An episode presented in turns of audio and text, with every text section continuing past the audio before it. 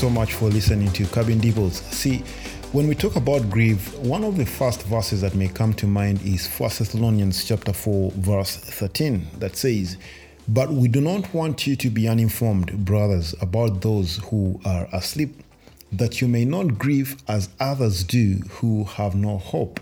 Now, many commentators have pointed out that this verse does not prohibit us from grieving, but to grieve like those with hope. And that is true. But how?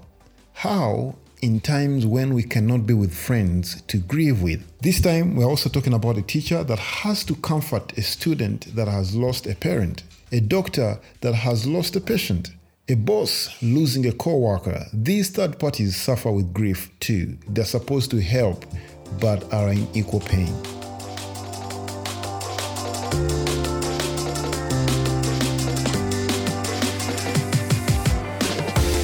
Um, we were having a discussion earlier on concerning our topic, and honestly, I want to first of all remind the the listeners that today is going to be action packed.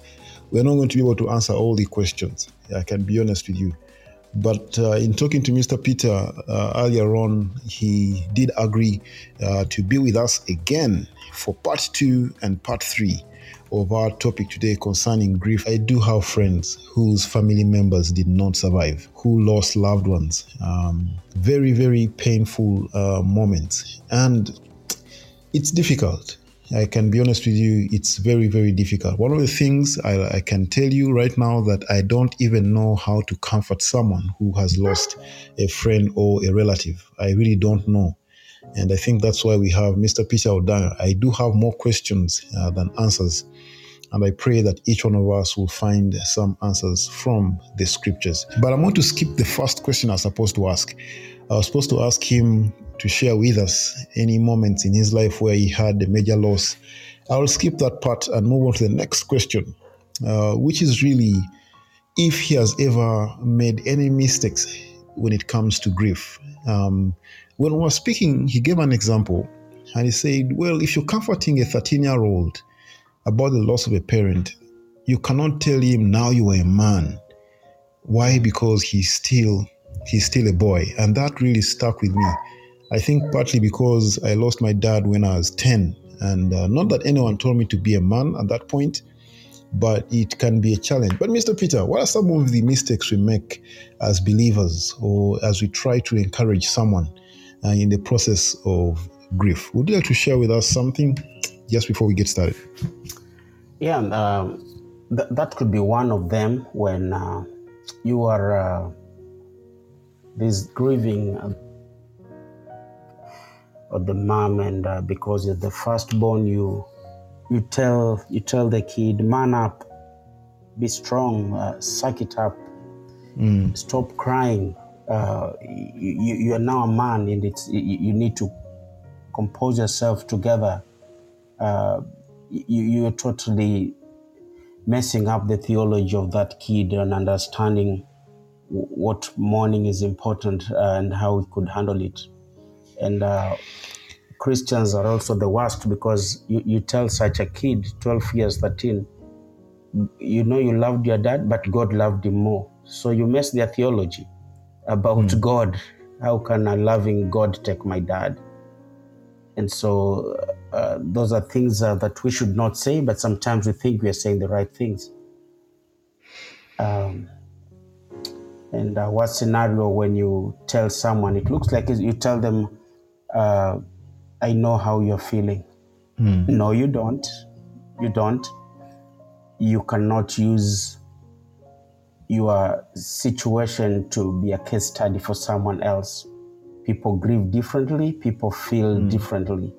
Well, um, I want to ask my next question. I know we never got to the to the bottom of it, even when we were speaking earlier on. It's going to be quite difficult because I think at some point both of us could not find an answer. But again, my job is to ask the difficult questions, and then it's the it's the, the the job of the speaker to wrestle with these things. Um, I'm, I'm, that's a disclaimer right there. I'm not helping you with it. But when you talked about um, being quiet and, and just showing up, it's true that is important. But the times we're living in at least here in uganda it is not possible to always show up. It's just not possible. And one of the painful and i've seen some people write uh, obituaries on facebook one of the most painful things is i was not there. I was not there. And you can't be there. The district is locked you have been told that this has been restricted to only close family members and you cannot be there and it's true we have the phone, we can make calls, but one of the things a person who is grieving, they are not going to pick up because there's multiple, multiple phone calls. You just cannot be there. Um, Mr. Peter, what do we do when we can't be there? Genuinely cannot be there. Do we wait until time has passed? Because that is going to cause extra anger as well and uh, it may be a sign of I'm not concerned. And I know it is too much to take in, but it's also difficult. Is there any advice you can give? What have you been able to do? Because I know this has happened even in Kenya. Yeah. I remember there's a, a weekend that uh, in our church we had three deaths, and all the burials were going to be the same day. And there's no way we could leave on Sunday. We could leave and not be back uh, for Sunday. So literally, the government has restrictions. The government would prefer the closer family. And the time that is given, it, it was not travel. All of them were in different places. So it's not possible. And I think those are the times the best you can do is just to pray. Grieving is a process, it does not end once you've laid the pastor to the grave. Uh, actually, that's when it starts, when the music fades, when the curtains are closed, when the visitors leave, that's when it hits real hard and it hits home. And so that's even a time that people need us more. Everybody's around them and uh, I like the fact that we are turning to God when we're helpless. And when you mentioned and said we pray, we pray. Mm-hmm. Uh, indeed, only God can can bring that comfort. Only the truth of God's word can bring that comfort in uh, in the person's in the person's heart. Father in heaven, thank you um, for our time together. We know that uh, at least we know someone, uh, if not ourselves, who are going through the pain of losing a friend, of losing a family member. And we want to pray that tonight we'll try at least and dig up some answers from your word. We pray that your Holy Spirit will minister to our hearts today and uh, just encourage us and comfort us that in the same way we may comfort uh, those who uh, may need to be comforted.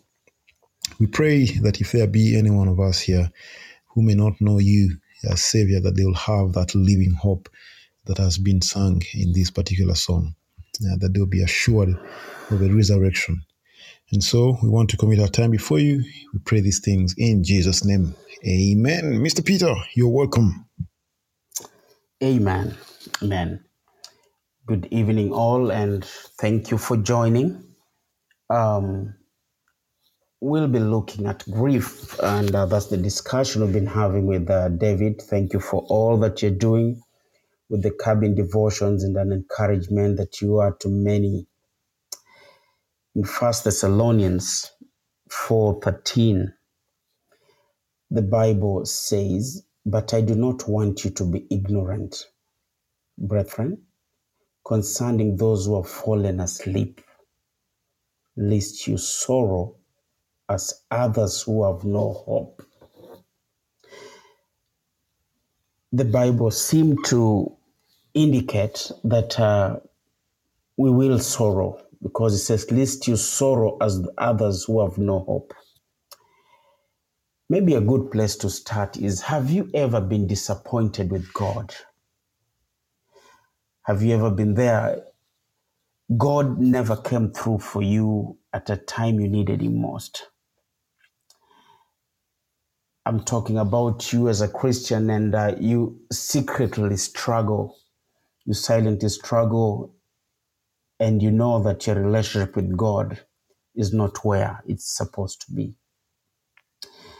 11 years ago, in a span of three months, I lost my sister who was fighting multiple myeloma, a rare blood cancer. And three months after that, my elder brother was a drunkard, took his own life. I wrestled with God. I couldn't pray. I couldn't eat sometimes. I went for long days and God seemed to be so distant. Your biggest fear in such moments is uh, you cannot go public because you will be considered unspiritual. So you silently doubt, silently are mad with God, and you just don't know what to do. And let me apologize on behalf of the church, at least the church in Africa. We teach so much about joy, hope, but we forget teaching about handling sorrow. Yeah, the Bible here is a bit categorical. It says, But I do not want you to be ignorant. Ignorant about what? It says, Brethren, concerning those who fallen asleep. Meaning, are people are going to die. People, people falling asleep here means saints will go to heaven. And then it adds, lest you sorrow, lest you grieve as those who have no hope.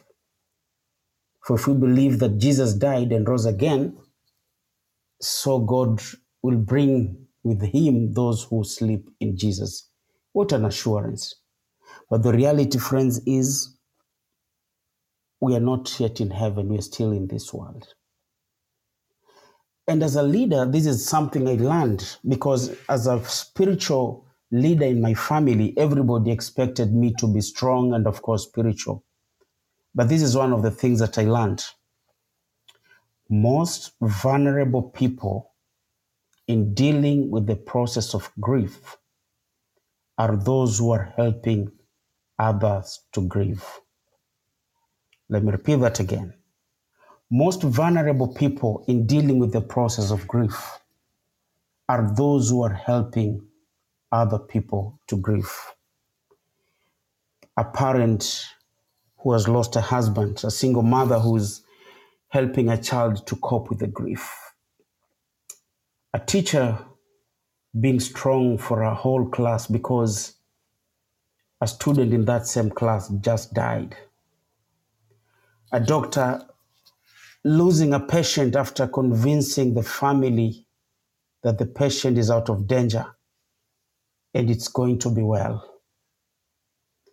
A leader in the post COVID generation trying to play macho man, telling your employees all is well, yet every day things are getting worse. The tension to connect people in pain and protecting yourself at the same time is not only hard, but very, very complex. And I have had those moments. There are times I was, we, we were not doing well with the Lord. But that quickened me to study more on grief. And, and t- today, for this first part, I just want us just to attempt and, uh, and define grief. What is grief? I submit to us that grief is an emotional response to loss. Emotional response to loss.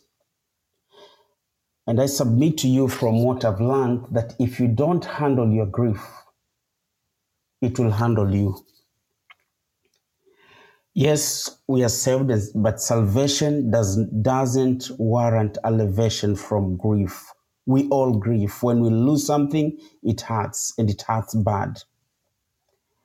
Our grief as believers in Christ should be different. That's the admonition we're getting from 1 Thessalonians 13. But because we're attempting to define grief, three points for your consideration about grief and lessons I've learned along the way. Number one, grief is the evidence of how significant the relationship was. Grief is the evidence of how significant the relationship was. If you lose something, or someone or something dear, there will be grief. You will think about them. You will cry. Sometimes the memories will make you even laugh. Do you remember the story of Jesus and Lazarus? Now, I want you to know that uh, Jesus had told his disciples, I will raise Lazarus. He said that. If you read that chapter in verse 4, he says that. But he goes back to see Mary and Martha weeping, and Bible records in that chapter, verse, uh, chapter 11, verse 35, Jesus wept. The other word is he groaned, he wailed, he broke down and grieved. Why? The reason that happened is because of how significant the relationship was. It would have been easy for Jesus to say, Hey, Mary, Martha, hey, keep quiet, watch this. I am the resurrection. But no, he grieved the loss. Grief and joy are both rooted in love. And the only way Jesus could express it is Jesus wept. I submit to us that the deeper the pain, the lesser the words. Jesus did not go around beating about the bush. We don't hear him even talking too much, but the Bible just records Jesus wept. And that's a full sentence. So, grief is the evidence of how significant the relationship was. Secondly, it is okay not to be okay. It is okay not to be okay. It is okay for you to cry. It is okay for you to hide. It is okay for you. It is okay. You know why? Grief is a tool that provides us with the license to feel. To feel what? To feel mad, to feel glad, to feel sad, to feel afraid, to feel loved. Naturally, when people are grieving, we've been conditioned to suppress the feelings because it hurts too much. Don't try to cushion grief by acting as if you have it all together. Listen to me, it is okay to be okay. In Kenya, we have what we call professional mourners. Those are fake guys. They just come to eat food and, and wail, and, and after some time, they're, they're even laughing. But if you, the relationship was significant, you will cry. And I submit to us, it is okay not to be okay. Death is not the only grief. Job loss, retrenchment after the pandemic, fear of the uncertainty of COVID 19, fear of failure, betrayal by friends, broken relationships, chronic illness, separation, divorce, moving to a new neighborhood, going abroad, all this will cause you to grieve. And I submit to us, it is okay not to be okay. Life on this side of the world is not perfect. The most damaging thing about loss is when there is no closure. And unfortunately, we are there most of the time. And as pastors and counselors, we don't ask, How are you doing? Instead, we ask, How are you feeling? Because feeling will quicken us to understand exactly where you are. But just listen to me it is okay not to be okay. Third thing that is important for us to learn is that there are no wrong feelings in grieving. How we respond to the feelings is a different story, but there are no wrong feelings in grieving. Example, you're driving and someone cuts on you, it makes you mad and annoyed, you express it. If you're numb to grief, you can't experience love and acceptance and encouragement and support. We need to know how you're doing. It is okay not to be okay. Our culture and the church going Christians have very unrealistic expectations over those who are grieving, and especially in the family of God. We started by saying that uh, you you telling a 13 year old kid stop crying because you're a man that's wrong, and never tell anyone you have grieved too long. You need to move on. Interestingly, medical experts tell us it actually takes 18 to 24 months before the healing process begins. Before the healing process begins. So we make a big mistake to think that grieving is like a graduation from kindergarten to class one. It's a process. In grief, you can experience both anger, denial, acceptance, depression, and peace at the same time. That's how complex grief can be. Grief cannot be fixed, it's invisible. Be compassionate to yourself. Remember, I said people who are most vulnerable are those who are helping others through grief. Grief affects every part of us at the same time. Now, this is deep emotionally, spiritually, socially, physically, psychologically, mentally. And the hardest part of grief is after the loss. A few years ago, when we, mobile phones were just coming out, I had a phone, and all the my all the games for my daughter were on my phone. And one day, as after she had played, she was reaching out to take it back to the shelf, and my phone fell down and cracked. It really disturbed her.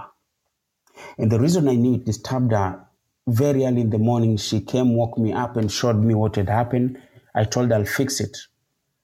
But I didn't have money. When I came back the following day, the first thing she reached out is, Where's the phone? And I showed her the phone. I had not fixed it. So what happened is the following morning, I woke up going for a bathroom break and I found her seated in the living room. And she was trying to smoothen the screen in a way that she's trying to fix it. And guess what? It hit me. She's mourning the loss. She believes she's been part, she's added to the loss and the breaking of the phone. And so I figured unless I help fix it, no one will is going, she's not going to have the peace. And have you noted that sometimes we mourn, we comfort everybody, we forget about the kids? And that's very significant. Grief hurts and affects us differently. You cannot look at someone and use his or her situation for your case study. No, that cannot work. It affects us differently. Can you imagine that phone really affected her? And it took the Spirit of God to quicken me to notice hey, Peter, you need to do something. She's grieving the loss. And having said that, what is the take home for tonight? What are the three things after defining grief? What, what do I want you to leave and go home with? Number one, God allows loss and expects us to rest in His hands. God allows loss, but still expects us to rest in His hands. Job 13 15. Even though He slays me, yet will I trust Him. Even so, I will depend my own ways before Him. Job was grieving, but he was bold enough to say, Even though he slay me, yet will I trust him. Secondly, Hebrews 3 5. I will never leave you nor forsake you. Wow.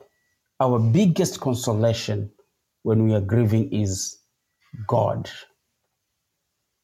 God, and secondly, people. That means church family, not isolation. You cannot isolate yourself and think that you're going to heal. The biggest myth, the biggest misnomer is time heals. The truth is that time doesn't heal anything, it's what you do with time. But the Bible here says, I will never leave you nor forsake you. In moments of grief, our biggest consolation is God and God's people. God's people is His family. We need that support. Are you grieving during this trying time of the pandemic? Are you grieving or have you been suppressing loss? Have you been trying to play strong? Some four suggestions for anyone going through grief. And it's dear, D E E R. Number one, D, drink. Drink. Now, disclaimer drink water. In other words, hydrate yourself. Make sure you take good intake of water. The second one is eat, because it's E, eat. There is a very good proverb in my mother tongue, a Luhya proverb. which says, Whatever happens, eat first. I like the proverb, meaning, even for us who are grieving, who are mourning, take care of your health by eating. Number three, so it's drink, eat, and then exercise. Exercise, workout, take a walk, go to the gym, cycle like I do, do something. You know why? If you don't make time for your wellness, you will be forced to make time for your illness. If you don't make time for your wellness, you will be forced to make time for your illness. And then R stands for rest. Rest, meaning drink, eat, exercise, and rest. Are you grieving? Drink, eat, exercise, and rest. And when you've done the four, repeat drink, eat, exercise, and rest. May God bless us as we trust God for the next session. And the next session, we'll be looking at the verse in the Bible in Matthew that says, Blessed are those who mourn, for they shall be comforted. And the title will be, Like, seriously? Blessed are those who mourn, for they shall be comforted. And we'll get a bit deeper and see what the Lord has to say for us. Father, this is your very word. And I pray now, Lord, for all who are listening, that it will not just be another session. Stand true to your word and cause your word to be alive in their hearts. Cause your word to mean something in their lives. And I pray now that you go before them. I pray that uh, you have your way in their lives. And more importantly, you show yourself faithful. And I pray for peace for those who are mourning. I pray for healing for those who are down. And I pray your hand in all that they're doing. For this we ask, trusting and believing. In the name of Jesus, I pray. Amen.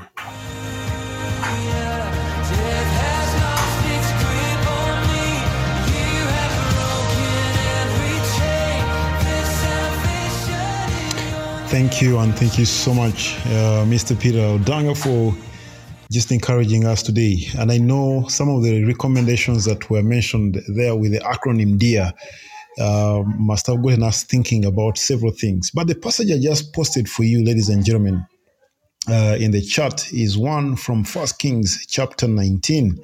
I found it fascinating um, the first time I got uh, the connection between the two. If you look at verse 1, it says, Ahab told Jezebel all that Elijah had done and how he had killed all the prophets with a sword. Then Jezebel sent a messenger to Elijah saying, so may the gods do to me and more also if I do not make your life as the life of one of them by this time tomorrow. Then he was afraid, and he rose and ran for his life and came to Beersheba, which belongs to Judah, and left his servant there. But he himself went a day's journey into the wilderness and came and sat down under a broom tree, and he asked that he might die, saying, It's enough now, O Lord, take my life, take away my life, for I am no better than my fathers. And he lay down and slept under a broom tree. And behold, an angel touched him and said to him, Arise and eat. Hmm. And he looked, and behold, there was at his head a cake baked on hot stones and a jar of water. And he ate and drank and lay down again. And it's important for us to understand that there's so much the angel would have told Elijah at that point. Maybe encouraged him and said, Hey, look here, the Lord loves you and God is going to make you victorious. But he said, You guy, get up, eat, drink. And it's important. It is important uh, for us to uh, to do that. One of the things you did mention or implied is that uh, in grief we do have the permission to feel anything. And uh, I would like to ask a question here: that is it possible for us to sin as we grieve. Uh, one of the possible sins I can think about uh, right now is maybe blaming God for the situation or being angry that it's so and so, so and so's fault uh, that you're feeling that way. Is there a possibility um, of us sinning in grief? What are some of the things we should watch out for, especially when we are the ones who have lost someone? It's a good question. Um, Yes, I did say that uh, there are no wrong feelings in grieving, but how we respond to the feelings is a different story. Um, and uh, I don't think we it is it is a sin to wrestle with God. We see it repeatedly in the Bible. Even Job said, "If if if I had power, I'd put you in the dock in the, and I'd put you in the courtroom." And and we see how bitter he was. We see Jacob wrestling with God.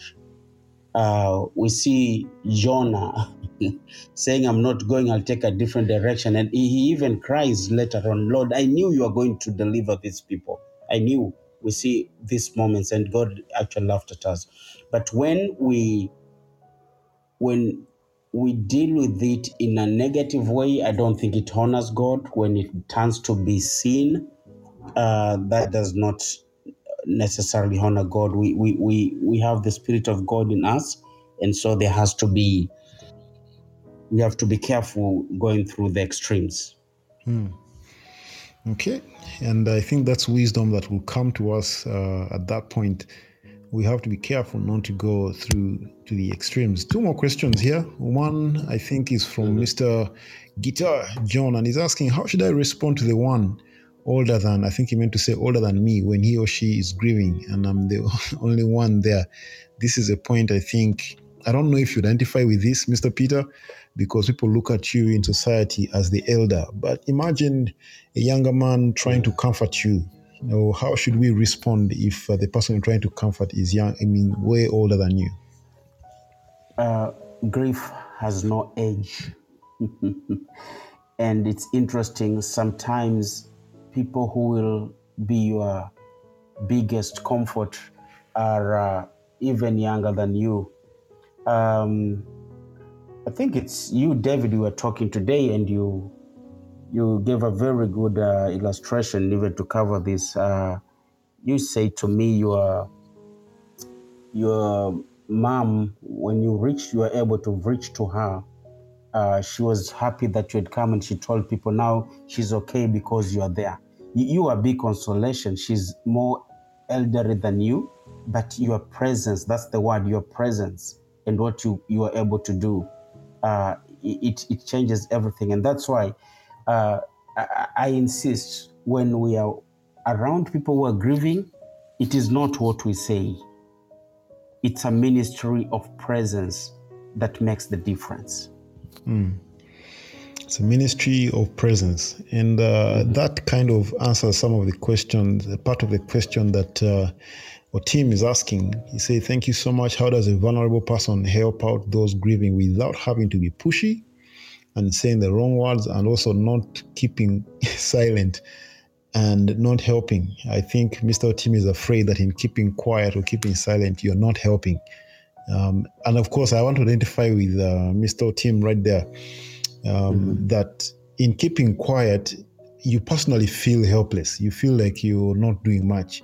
And uh, what I usually do when I go to funerals, um, I ask for things to be done. Is there firewood to be carried or chopped? Can we start a fire? You want to be busy because men are naturally designed to do something about the situation. Like, how does a vulnerable person help out those grieving without having to be pushy and saying the wrong words and also not keeping silent and not helping? Um, uh, the, the, the, the, I, I insist because when you're helping people who are grieving, uh, you, you understand what they're going through. And some who are grieving could even hurt themselves, especially when uh, they've received a bad, bad news.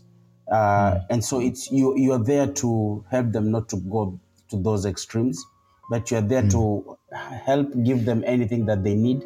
I, I repeat, sometimes what we say, uh, they never under, they never hear what we say. Okay, it's, it's sometimes it's important and even pray with them. That's good, but sometimes we, we they don't. I, two about I think a month ago, we received a phone call that a young man had uh, gotten an automobile accident. He he fell on the road and uh, crashed his head and he died. And so me and the sister went to wake up the dad at night and express this to the dad. And immediately we did. The dad was in denial, and guess what he did? He woke up, dressed up, and started running. Now, our fear was he was going to hurt him. Yes, he's not a night runner, but he started running. Hmm. so, so honestly, it said that was going to help. But the moment we were able to go to get hold of him, we prayed and I told him, You must control yourself. You must be there for your kids, and we need you this time more than any other time. And we are going with you to the hospital. Then he calmed down. So there is no there is no good way to break bad news. and when people hmm. are grieving, especially when it's fresh, the ministry of presence is all, all you need. I cannot tell you this is hmm. the formula because it's different for different people. Hmm. Yeah. Hey, eh. It's uh, okay. Now you're you're bringing in issues even way before uh, the grieving starts, and uh, I'm glad we have part two and part three. I have a friend here. His name is JP. Very good friend. We do share some fellowships together concerning eating, and you can tell from his question that the eating and drinking that part he has understood. he said, he said, "I love eating and drinking Yes. and exercising." Yes. But he's saying, but how are these realistic in times of loss? He's trying to understand the rationale behind the Yes. drinking and the eating, especially Yes. when in terms for loss. Please throw more some light. I think I understand his question. He doesn't see how that helps with grief. Yeah. Yes, it does because grief will not take two days.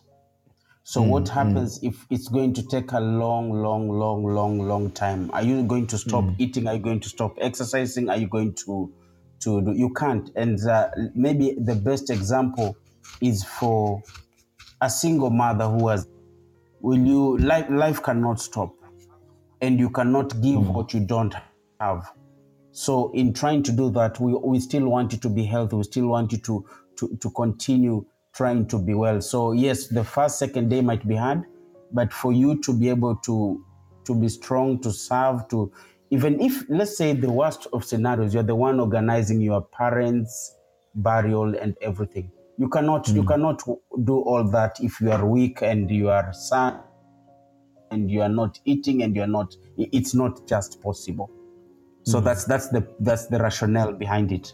Hmm. We, we are saying protect yourself.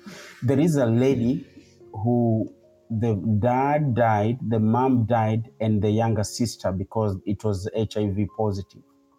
And she, she's a lady. She never shed a tear. She was very strong for all of them. She never, and I mean she never did that. And then uh, she was her eating habits were not good. A lot of things. And then one month after the burial, she goes to the hospital and uh, she says, I've not been well. They try, take many tests, and then they tell her, Your heart has enlarged. Then she asks, What could be the possible? Suppressed a lot. And she was not eating right. She was not doing that. So we are saying there's still life to continue and uh, for you to be to serve better. you need to to to to to move on and do something. Yep. Amen. And our last question uh, from Mr. Isaiah Kutesa. I think in I know you've hinted on this question: how long should someone grieve? But I also want to believe, and uh, not that I'm trying to understand what he's asking, but sometimes you feel like it's gone on for so long, and uh, you're hoping to you you want life to go back to normal. Uh, but like you mentioned, it's it's hard. You can't. It's it's impossible um, to live the life again without them. But I think what he's asking is how long should this go on, both for one who is grieving, and yeah, is there a particular time when it's now abnormal that you should be seeking extra help? Um, please, he might have joined us late. Yeah, uh, someone here that may good that, that may need some extra answers. Yeah, If you go ahead, Mr. Peter. if you suppress grief or if you repress grief, the outcome will be depression.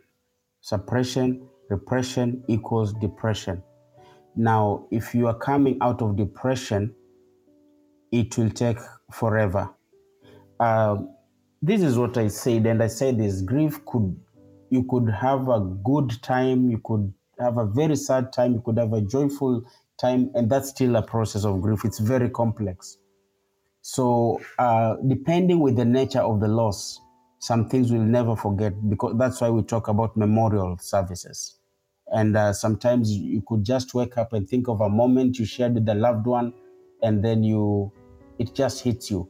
My mother suffered a stroke uh, last year, and uh, I was the one who had to go with her to hospital to to try get everything done. And then at one moment, it just hit me, Peter. If your sister was here, she would be the one who is here. And then I just broke down, and I missed my sister. Now, does that mean I've been grieving her for a long time? No, no, not necessarily. But it's it, it's very hard to say this time it stops. But when it's so chronic that you wake up thinking about it, and you go to sleep, you're thinking about it. During the day, you think about it, and it's only on the negative side. You need more help. If you're going to listen to a podcast before you go to Before you go to Before you go to bed, bed, you can as well grow in your faith. Cabin Devils. Urban Devils. your number one live podcast. Every Monday, Wednesday, and Friday, 9 p.m. East African Time.